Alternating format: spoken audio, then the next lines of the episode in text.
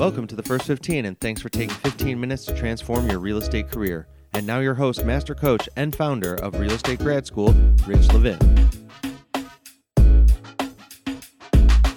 We talked on Friday about farming. So, I, this is just silly, super secret farming success. I just call it super secret for kind of fun, for a little bit of attention grabbing. Um, what we're going to talk about is that farming works. You know, top agents most often dominate markets. They'll dominate neighborhoods or they'll, they'll dominate a type of property, and it happens all over the country. More often than not, top agents dominate a market. Okay, so they always have and always will. That's the way op- top agents have operated since real estate has been sold. So, what marketing are you working to? What market? Says what marketing. That should say what market. I, don't, I like that so. I just like so, that so much. I want to change it. What market are you are you working to dominate?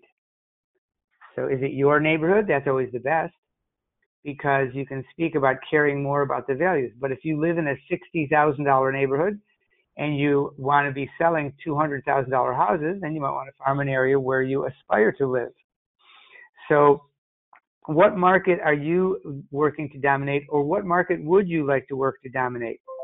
Okay. Um, so, um, coach you on the secrets to get that started right now.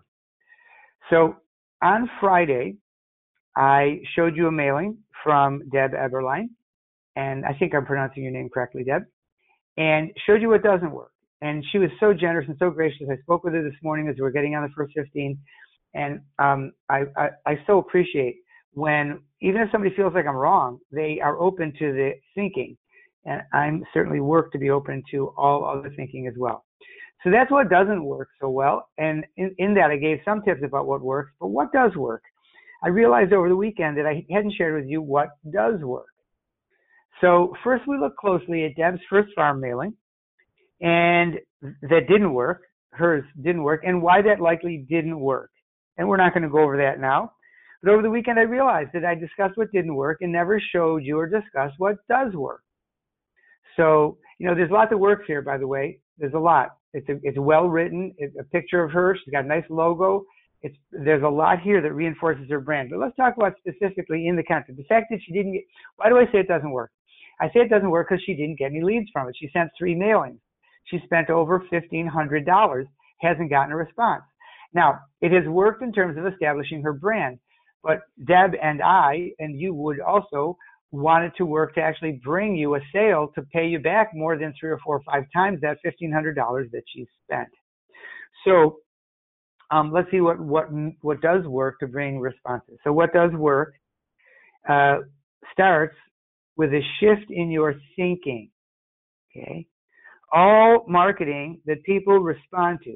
So when you send a marketing and your sphere of influence, the neighbors, if somebody responds to it, all marketing that people respond to, that people respond to, requires this shift that I'm about to talk to you about, this shift in your thinking. Okay? So you want to shift your thinking about what to write. You're going to shift your thinking about what to write. Shift it from what you think to what they're thinking. So instead of, gee, what do I think they would be interested in? I want you to make a little subtle shift here and I want you to really put yourself in their shoes. So you want to think to the answer. You want to you want to think to the answer to this question. Okay, imagine you're sending this to a farm area. So Deb, I don't know how many people are in the farm area you're sending it to. If you want to send that to me, I'll I'll, I'll share that with everyone. Whoop, I think that there we go. Um, so um, imagine that in that group, whether it's okay, 475, in that 475 people, that right now, when that mailing hits their hands, imagine there were nine people who were receiving the mailing. Out of the 475, nine who are going to look at it, they're going to see houses on it, they're going to see real estate on it, and they're going to be interested because they're going to sell in the next six to 12 months. They absolutely have made the decision, some life event has happened. So imagine that those nine people are looking at it and they don't have an agent yet. they're thinking, should I hire an agent and what agent should I hire? So you want to ask yourself, what would they most like to see in your mailing to make them want to contact you? We call it enter the conversation that's already going on in their mind. You know, you might want to write that down and it says enter the conversation that is already going on in their mind. Now, Deb's mailing sort of did that. They anticipated that uh, th- that people would want to know that she's in real estate, that she's with a successful company, um, and one of the most successful companies in the Chicago area at properties, the at sign at properties. And she is uh, experienced and that she's certain things she's going to do. But we caught on Friday that the way that was written wasn't compelling enough. It was written by writers and graphic designers, not by real, you know, marketing and advertising people. No problem with that. I just want you to recognize that to be able to make the changes. If you want to know more about how we changed that mailing, take a, go back to Friday's webinar and listen to that one. By the way, it is Monday, so welcome to all of you that are guests. So you want to ask, what are the con- what what conversations are going on in their mind.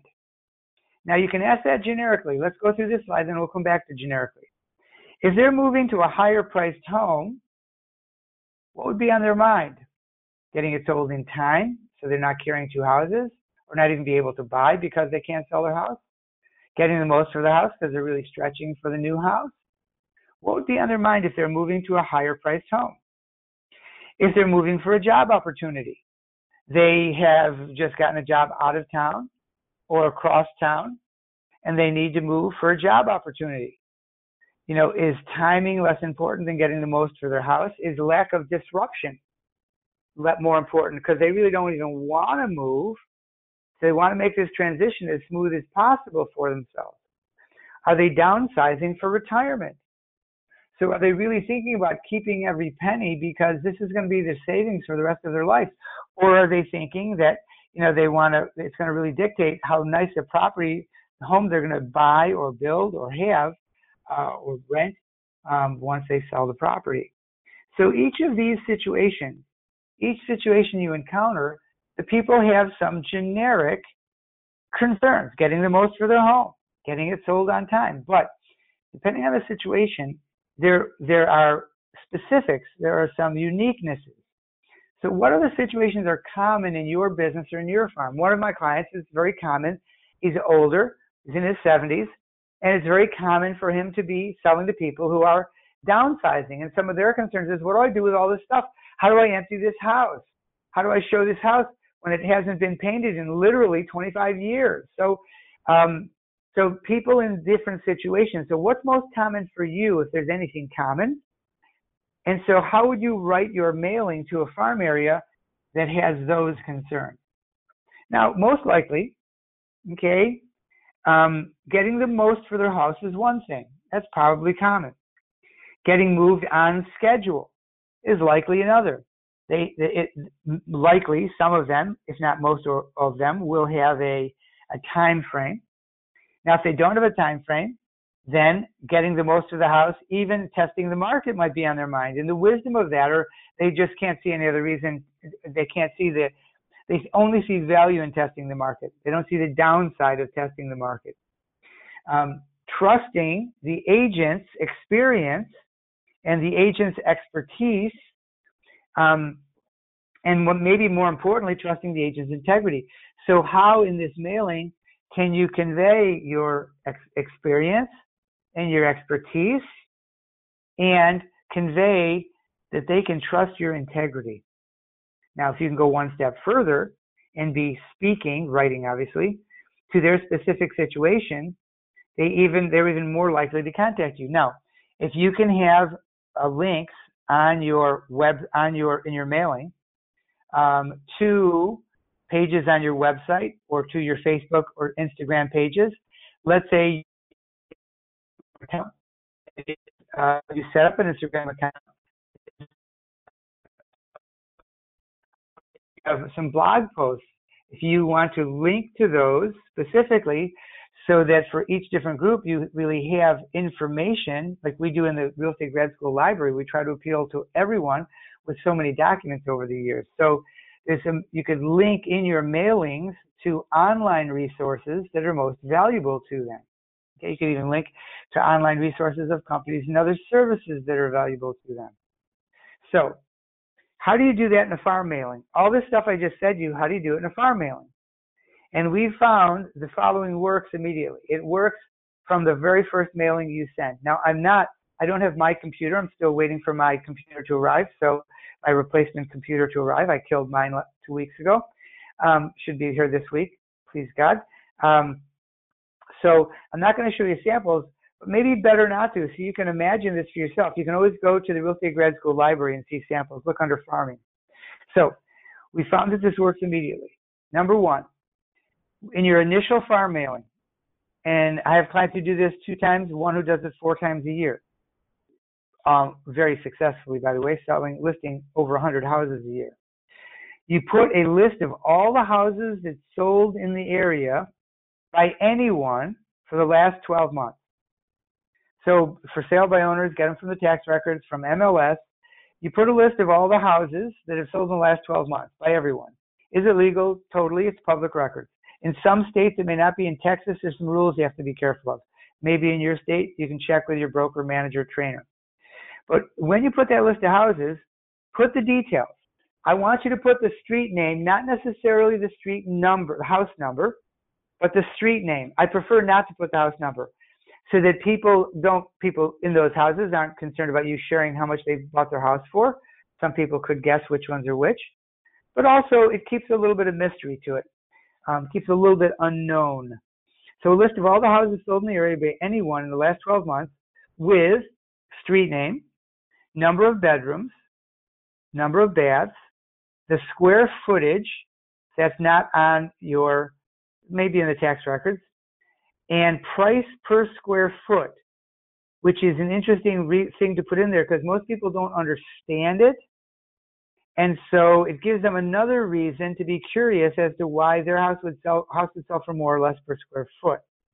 And that gives them more of a reason to want to talk to you if, if and when you reach out or they reach out to you. Now, in addition to that, when they look at all of that, there's lots of thoughts they have. And so your analysis of the market and a sincere comment from you that relates to them. So your analysis of the market, you know, um, you you might notice that the the houses on the odd side of the street, odd numbers, do sell for a bit less. Um, the, the the yards on the on that side of the street, you know, back up uh, uh, or or have a, a smaller or whatever. You want to be a little careful about saying back up to anything. You want to say be careful about saying anything demeaning. You might even not want to say they sell for less. You might want to notice the price differences in the different parts of the neighborhood. If you'd like to understand how that affects your home, please call me. So instead of making a conclusion, pointing something out to them for them to look at, and then saying to call you again, increase their interest in you. Now, one of our clients who does uh, is somewhat successful farming asked me, and we talked about this on I think last week's live call on Wednesday, um, what he should send to his farm to really get response. And so I suggested this um, and we talked about this again last Wednesday. If you go to Wednesday's live call last Wednesday, you'll hear it. I think the 8:30 call. Um, send some statistics. Now, not all of these, but on the same at the same mailing, when you send initial mailing with all of the houses that sold, send a few statistics, and then your analysis of what the statistics mean. Okay, you don't want to do all those statistics in one mailing. That could be a series into your farm. But you do want to put your insight. Too many times an agent will just put statistics or facts and not put a conclusion to help for, to help direct people to. People want to be told what they might notice from a thing. They don't want to be told what to think, but they do want to be told what they might be what they might look at. So um, this is a mailing. I know that it's blurry. Forgive me for that. Um, I enlarged it. Um, one of my clients sent this there's a person who who has who um farms his area and does it quite well, but it's only the address and the price, the address and the price, the address and the price. Two different farms, Minneapolis and St. Louis Park. Okay. Um, at the bottom of the mailing, there's her picture, Kim Pease. I think it's Kim. Um, and this was from 2014. He still does this. And I told my client if he does what I suggest instead, oops, if he does what I suggest instead, if he puts the bedrooms, the baths, the square footage, and a conclusion from him, people will be much more compelled to speak with him. If you send this as your initial farm mailings or one of your upcoming farm mailings, it's a great January or February farm mailing because it's a synopsis, it's an overview of everything that happened for the past year. This will often get immediate response from the first mailing. So this is one of the things, and I promised Deb, and I work hard to keep my promises, that over the next few days, a few weeks, we will talk more about her other mailings to her farm. So it's a good year to be thinking about farming your areas for next year. Good time to be understanding and putting together the concepts to get the best results from that effort. All right, I, we will have a live call right now at 8.30 and we'll have a live webinar at 11.30. Your ingredient for your recipe of success today is choose a farm. Get an initial farm mailing piece to your farm, mailing piece to your farm in November or if that's too tight, it's got a lot of other things going on in your life in January. You will get calls. And if you don't, do as Deb Eberline is doing. Reach out to me. Let's figure out why. We'll get the we'll get the ideas of all the other people who join us, and we'll make sure we make this work for you. Hug the ones you love. Make an absolutely fabulous day. Have a great start and a continuance to October. Have a strong beginning. Have a strong October leading into the holidays, and then plan to work some of the weeks in each of November and December. Don't back off completely. Make sure you, you load your income for the early part of 2019. Hug the ones you love. Make a great day. Bye. Thank you for listening to the First 15 podcast with Rich Levin, who's been helping develop top agents for over 20 years. If you love this episode and want to see the visuals that go along with it, go to regradschool.com for a free First 15 or sign up for coaching at regradschool.com and watch the first 15 every Monday through Friday.